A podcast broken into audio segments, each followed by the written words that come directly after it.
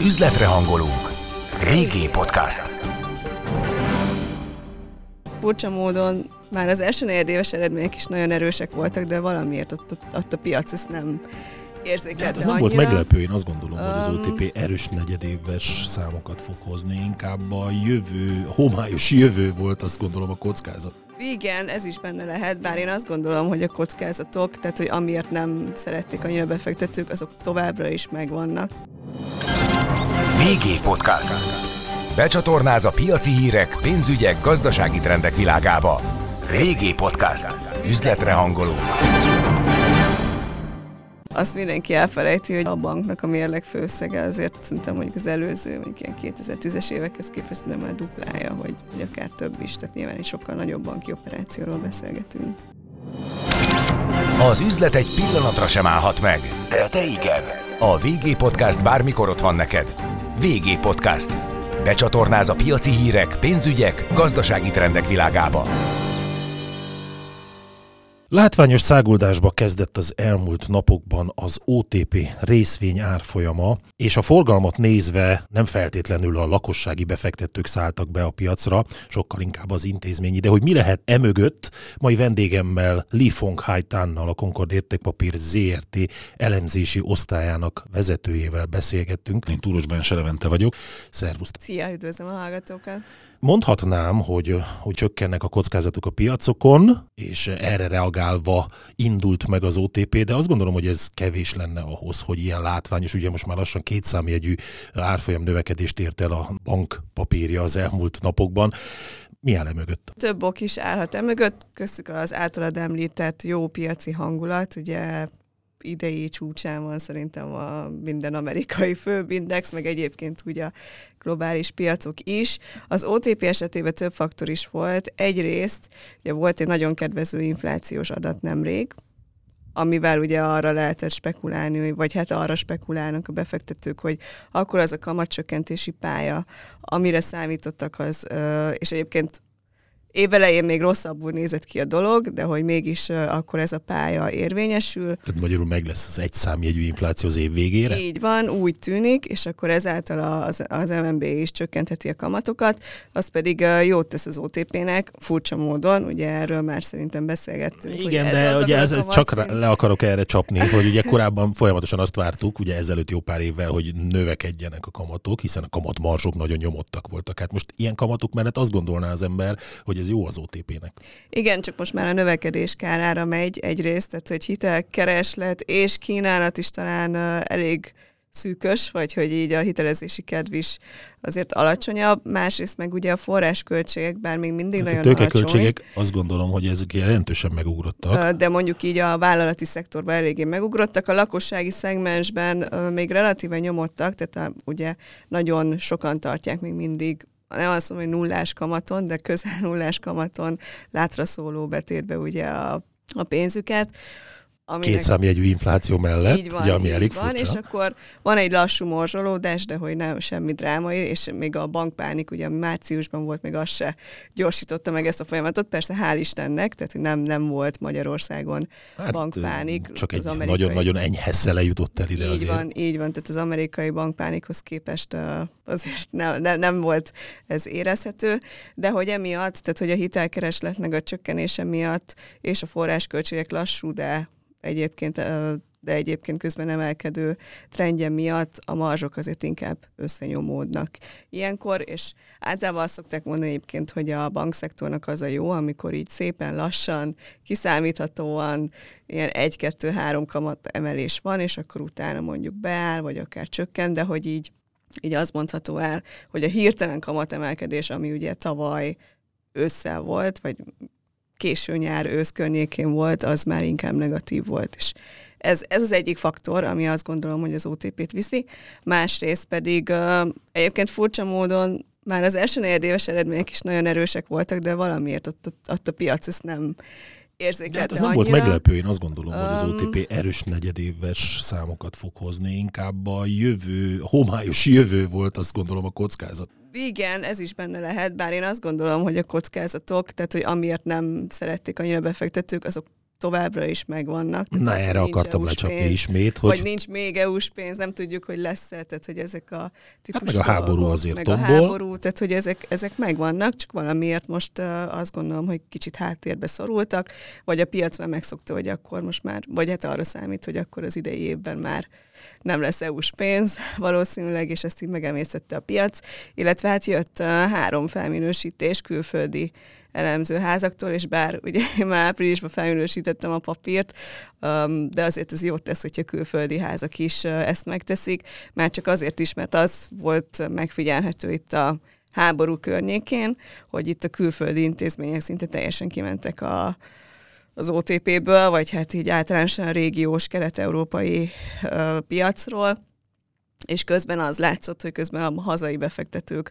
voltak azok, akik tartották az OTP-t, tehát hogy ilyen szempontból nagyon pozitív tud lenni az, hogy jönnek. De akkor most az igaz, hogy a külföldiek ismét visszatértek a piacra? Kérdezem ezt azért is, mert ugye te is említetted, hogy egy külföldi elemzőház 3 emelt, ugye most a céláron, de nem is ezt akartam mondani, hanem azt, hogy egy új lépett be úgymond a piacra, az OTP piacára, elkezdte követni az OTP-t. Ez azt jelenti, hogy ilyenkor hozzák magukkal az ügyfeleiket értelemszerűen, akiket rávesznek arra, hogy figyelj, itt van egy új papír, elkezdtem követni, akkor most vegyétek az OTP-t.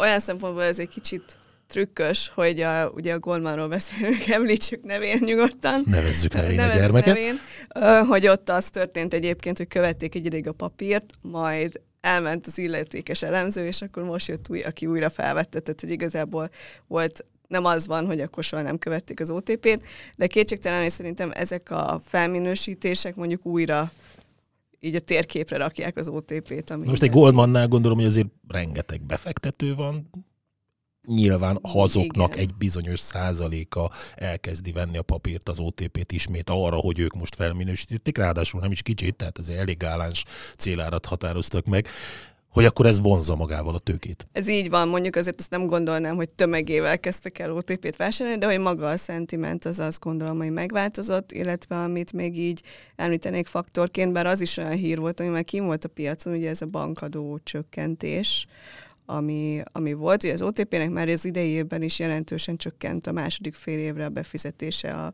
módosítások miatt, de ugye 24-ben ugyan megmarad a különadó, de ennek a mértéke, vagy az extra profit adó, bocsánat, mert különadó az egy másik tétel, de hogy jóval kisebb tétel lesz, tehát hogy ilyen 6-10 milliárd lesz az eddigi közel 70 milliárdos tétel helyett, vagy hát az eredeti 70 milliárdos tétel helyett, mert ugye az már lecsökkent az idejében 40-re.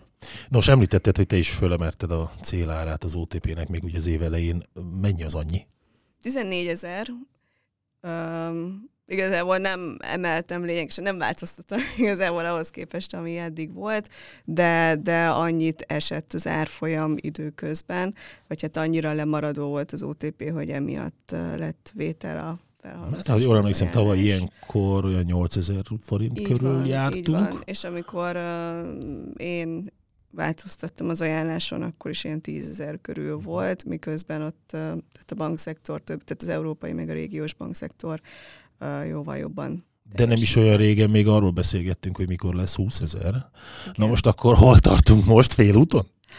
Én azt gondolom, hogy ahhoz, hogy 20 000 legyen, ahhoz itt a magyar makrogazdasági kockázatoknak úgy tisztulniuk kell. Ebbe az EU-s pénz is beletartozik, ugye olyan összefüggésben is, hogyha az idei évben azt gondolom, hogy nem annyira fontos talán, de mondjuk a jövő évi költségvetésbe azért nem mindegy, hogy lesz-e vagy sem, már csak azért is, mert ugye ez tudja módosítani ugye a kiadási oldalt, bevételi oldalt, tehát ilyen szempontból, és akkor kérdés az, hogy akkor a makrogazdasági hatások azok milyennek lesznek az OTP-re vonatkozóan, attól függetlenül, hogy ugye az OTP ma már, és ezt nem győzik ők se hangsúlyozni, nem csak egy magyar bank, hanem egy közép-kelet-európai bankcsoport, tehát hogy nagyon sok például eurós leányvállalata is van már. Egyébként jó, hogy felhoztad ezt a témát is, hiszen az elmúlt napokban nem csak az OTP emelkedett, bár az OTP kimagaslóan, hanem a régiós bankok, és ugye a régiós bankindexet, ha megnézzük, az is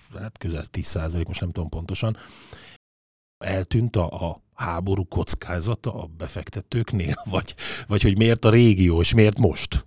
Hát mert lemaradó volt, szerintem ez elég.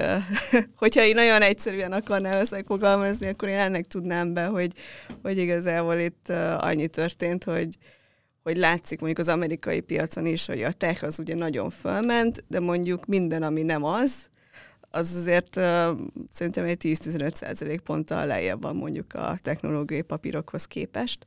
Csak kérdés az, hogy a technológiai papírok mennyire túlfújt, már mint az a lufi, a technológiai lufi. Ugye ez korábban arról beszéltünk, hogy most már nagyon drágák a tech papírok, aztán itt jött a különböző makró, illetve Covid-tól kezdve mindenféle, aztán bezuhantak, és most gyakorlatilag megint ott vannak azon a szinten. Tehát akkor elmondható azt, hogy ezek továbbra is túlhárazottak, vagy biztos, drágák? Biztos, vannak olyan papírok, amik azok, tehát hogy a mesterséges intelligencia ide vagy oda. Ugye az Nvidia az, amit nagyon megszerettek itt a befektetők, és ez kérdés, hogy mondjuk biztos, hogy ő lesz a legnagyobb nyertes ennek hosszú távon. Lehet, hogy igen, de hogy az árban nagyon, nagyon durva növekedés van beárazva, úgymond.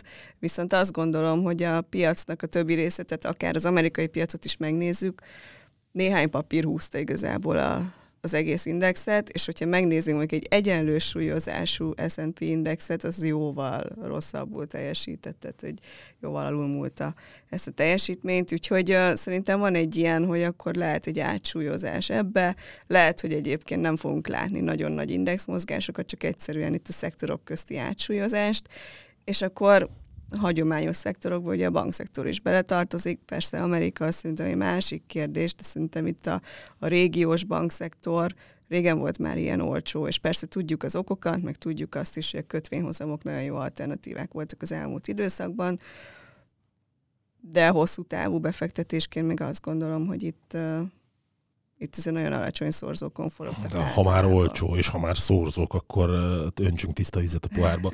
Ugye az OTP-t nézzük, mondjuk akkor egy, nem tudom, árfolyam per könyv szerinti érték, az hol tart most mondjuk, és historikusan honnan esett? Hát szerintem volt közel 2-es mutatón is, ami ugye és nagyon most egy alatt magas, van, és most épp, hogy igen, ilyen 0,9-es price bookon van, úgymond.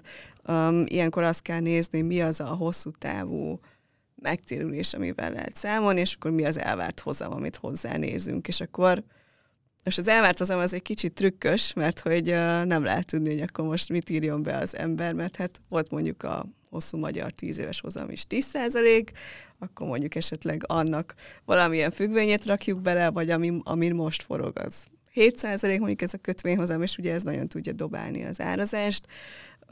Nekünk egyébként így konszenzuálisan itt az elemzők körébe körülbelül 5,5-6%-os hosszú távú magyar kötvényhozam van beírva a modellekbe, és én azt gondolom, hogy ez talán reális is. És akkor ehhez pedig társul egy kétszámjegyű megtérülés az OTP esetében, tehát azt gondolom, hogy itt... Megmaradt ez a tőkearányosan, mondjuk ez a kétszámjegyű? Igen, hát ugye az első negyedében nagyon erős volt, az 24% volt, ami... Persze ott volt egy szlovén akvizíciós pozitív hatás, ami megdobta az eredményt, de hogy egyébként is, hogyha attól megtisztítom, akkor is azért azt gondolom, hogy... Hát, hogyha ezt a két mutatót összehasonlítom, akkor már durván olcsónak tűnhet a papír, tehát hogyha egy P per BV-t nézek meg a tőkearányos megtérülést, akkor ez azért elég látványos. Igen, és persze itt mindig felmerül az, hogy a 24%-os megtérés az fenntartható-e, lehet, hogy nem, de hogy azt gondolom, hogy az ilyen 14-15%-os megtérés az pedig igen, és még ahhoz nézve is azt gondolom, hogy az egy alatti price to book az alacsonynak tűnik. Ez persze majd... Akkor ott lehet valami, nem tudom, tőkeköltség, ami a mumus lehet, vagy mennyire? Hát a tőkeköltség, ugye, hogyha azt gondoljuk, hogy kb. 6% a magyar kockázatmentes hozam, és persze én ezt súlyozom még azzal, hogy akkor van Szlovéniában, és még tehát, hogy mindenhol egy kicsit másabb tőkeköltséggel számolunk, de azt gondolom, hogy egy ilyen 11%-os tőkeköltséggel kell számolni, tehát, hogy mondjuk azt mondom, hogy bőven egy fölötti price to book mutató jön neki, hogyha mindenki úgy értékelné, hogy ez reális. Akkor ugye úgy kezdtük a beszélgetést, hogy mitől indult így meg a papír, de akkor folytassuk azzal, hogy akkor mégis miért ilyen olcsó?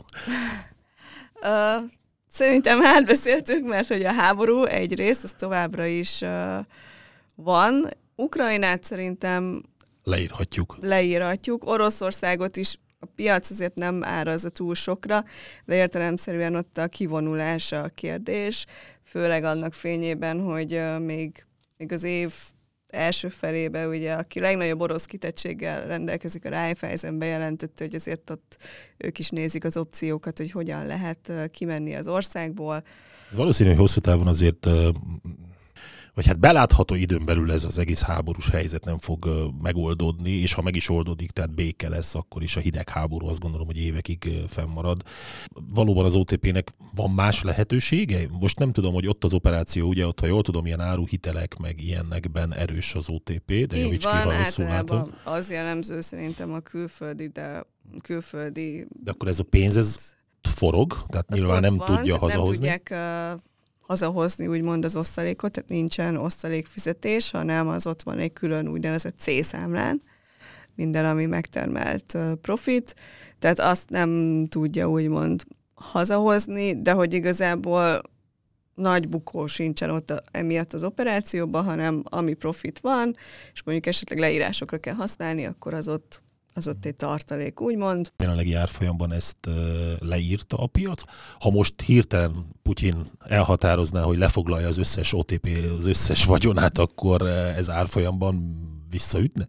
Biztos, hogy visszaütne szentimentbe, tehát hogy nem tudom azt mondani, hogy nem esne rá az OTP, de az, hogy mondjuk a közel 12 000 forintos árban mennyire tükröződik, az azt gondolom, hogy mondjuk így maximum mondjuk az operáció felével számol szerintem a piac is, tehát hogy mondjuk így. Tehát akkor azért még van benne remény, ha úgy fogalmazhatok, hogy így egyszer van. Majd az a pénz az hazakerül így vagy úgy, hát igen. Úgy, hogy vagy eladják értelemszerűen. De ha már értékesítés, ugye nemrég jelentették be, hogy Romániából is kivonulnának, és ott értékesítenék a román leányt.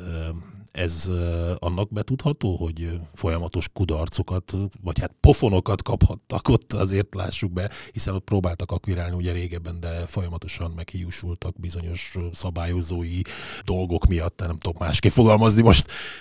Igen, a szabályozói környezet nem volt nagyon barátságos, igazából csak az OTP-vel, mert hogy valahogy így a többi banknál nem voltak ilyen visszautasítások, amikor bankvásárlások voltak. Igen, furcsa módon azért mozgolódott a piac, tehát azért ott voltak a pozíciók. Igen, így van, ugye a görögök kivonultak, és akkor ott voltak felvásárlások, meg egyébként is ugye voltak. És igen, szerintem ez megmutatja azt, hogy a banki üzletmenet az ma már nagyon, nagyon volumen és piaci részesedésről szól, egyszerűen annyira szigorodtak szerintem itt Európában a szabályozói költségek, meg a szabályozói elvárások, hogy egyszerűen ahhoz, hogy jövedelmezően tudjál működtetni egy bankot, ahhoz sajnos piaci részesedés kell. Most 5 körül van az OTP, ha jól tudom, vagy nincs annyi? Hát én nem is tudom, hogy elérték-e az 5-öt, mert az 5 volt a cél. Ja, ez volt a cél, 5 volt, azt gondolom, nekem úgy rémlik, hogy annyi volt a cél, és nem vagyok benne biztos, hogy ezt elérték, és egyszerűen nem tudtak ott jövedelmezővé Érdekes, mert egyébként a román bankrendszer, legalábbis tudomásom szerint, azért külföldi túlsúlyú, nem? Tehát ő tudom, hogy van egy román bank, ez a Banca Transilvania. Banca Transilvania, meg van a becsere, ami az Ersztének a leányvállalata, illetve van még a Szozsennek a BRD, és nagyjából ez a három bank az, ami így uralja ott szerintem a piacot. Ott van a Raiffeisen is, de ő így olyan középmezőibe, de ezek hárman, és igen, azok nagyon jövedelmezőek, de ebből is látszik, hogy nekik viszont ilyen 10% fölötti piaci részesedésük van. Tehát, hogy, és az OTP is mondjuk azokon a piacain tud igazán jövedelmező lenni, azt gondolom, ahol így a top 5-be benne van. És szerintem ez igaz, ugye Magyarországra most éppen nem, de hogy egykoron azt gondolom, hogy ez volt, Bulgária is ilyen, szerintem Szlovénia is ilyen lesz, tehát hogy így ez igenis számít ma már. Na most, ha már régió, akkor van valamilyen összehasonlítási alap, mondjuk, hogy a régiós bankokhoz képest hogy áll az OTP, akár a román bankszektorhoz képest, vagy a bankszektor vezetőihez képest? Az egész szektor, ugye beszéltünk róla, hogy nagyon olcsó, tehát hogy itt a lengyeleket is beleértve, a románokat is, talán még az osztrákokat, a Raiffeisen ugye kiugró, de azt tudjuk, hogy az inkább az orosz kitettség miatt, mert azt tényleg nullára értékelik. De mondjuk a csehekhez képest kifejezetten olcsó szerintem az OTP. Tehát, hogy azt mondom, hogy mondjuk régiós bankszektorban nem biztos, hogy annyira kilóg, akikkel szemben viszont azt gondolom, hogy van keresni valója, vagy azt gondolom, hogy sokkal olcsóbb azok a csehek. Egyébként meg szerintem tovább, tehát hogy historikusan önmagához képest meg kifejezetten olcsó. Ugye persze most közel 12 000 forint az árfolyam. De lesz ez nem sokára 14 is. Reméljük, de hogy egyébként meg azt mindenki elfelejti, hogy azóta a banknak a mérleg főszege azért szerintem mondjuk az előző, mondjuk ilyen 2010-es évekhez képest de már duplája, hogy akár több is. Tehát nyilván egy sokkal nagyobb banki operációról beszélgetünk. Na most, ha most kell egy portfóliót összeállítanod, akkor, és most maradjunk a bankszektornál, hiszen ennek vagy te elsősorban a szakértője, milyen súlya, honnan, milyen területről hoznál mondjuk bankpapírokat bele? Hát szerintem megbeszéltük, hogy a régióval, de egyébként... Tehát a régió lenne a fő súly? Igen, mert hogy igazából az európai bankszektor az nagyon szépen ment, azt gondolom. Az amerikai bankokkal kapcsolatban nekem az az ellenérzésem, hogy persze nagyon szétütöttek, és emiatt sokan nem szeretik, és akkor egyszer ugye ezeket az alulsőket vissza kell tölteni, és akkor erre szokott menni mondjuk a szektor, de hogy ott szerintem van egy strukturális változás a szabályozói környezetben, és szerintem ott lesznek ők, mint ahol mondjuk Európa volt így a 2010-es, tehát hogy így az adósságválság után, hogy akkor ott a bankokat nagyon górcsi alá vették. Tehát van egy dolog végre, amiben Európa előbbre tart, mint az Egyesült Államok tőkepiaca. Igen, igen, regulációval azt gondolom, hogy mindenképpen. Hát az sokkal szigorúbb itt. Igen, és akkor az azt gondolom, hogy itt Amerikában is visszaveti mondjuk akár a hitelezési kedvet. Tehát hogyha most megnézzük, hogy régebben mekkora diszkonton forogtak az európaiak az amerikaiakhoz képest, akkor én azt gondolom, hogy valami hasonló sors vár az amerikaiakra. Úgyhogy én itt a régióban gondolkoznék, és az OTP az azt gondolom, hogy az egyikük.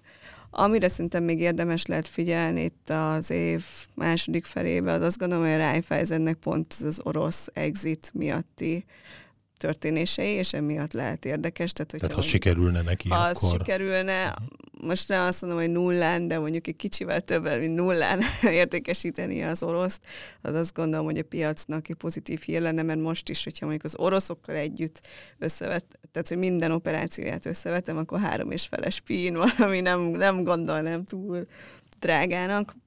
Mert hogy a piac annyira kiárasztja igazából az oroszt, de hogy cserébe miatt a kelet-európai operációján is van egy diszkont, tehát hogy szerintem ezért lehet majd érdekes, de hát ez mondjuk azt gondolom, hogy inkább... De ebben még azért a kockázat elég jelentős. Így van, OTP-nél megértelemszerűen szerintem a magyar bankról tud igazán kockázat lenni, illetve hát ugye az egy kérdés, hogyha mondjuk itt az EU-s pénzekkel ne talán negatív irányba menne el a dolog, akkor például mondjuk a hitelminősítők ugye mit csinálnak erre, és inkább ebbe látom szerintem. Én azt gondolom, hogy ott minden, tehát hogyha az uniós források elapadnak, vagy elzárják az uniós források csapjait, akkor ott az nem csak a hitelminősítőkre, hanem itt az egész gazdaságra nézve elég komoly csapás lesz, és beleértve akár a forintot is, vagy akár a monetáris politika a ívét is befolyásolhatja. De ha már itt tartunk, van becslésetek mondjuk a forintra, hogy hol állhat majd a forint az év végén? Hát, hogyha ezt nem feltételezik, hogy ez megtörténik az idei évben, akkor szerintem ugye az van, hogy most ugye van 3,70 körül mondjuk az euróforint, de mivel azért az MNB folyamatosan csökkentgeti a kamatot, nézve a kockázatokat, tehát hogy nézve, hogy mennyire mozdul el, tehát hogyha most hirtelen egy vágástól fölmenne meg 400 fölé, akkor nem lenne, tehát akkor utána sokkal óvatosabb lenne, de mi azt gondoljuk, hogy hát ez a 400 alatt valamivel az, ahol tud stabilizálódni, hogyha itt minden jól megy. Így van. Beszéltünk kockázatokról, éppen ezért szeretném felhívni mindenki figyelmét arra, hogy ami a beszélgetés során elhangzott, az nem minősül befektetési ajánlásnak, befektetési tanácsnak. Le Phuong Hai Thanh, a Concorde Értékpapír Zrt. Elemzési osztályának vezető elemzője volt a mai vendégem. Hát nagyon szépen köszönöm, hogy eljöttél. Én köszönöm a lehetőséget. Várunk vissza máskor is nagy szeretettel. Üzletre hangolunk. Régi podcast.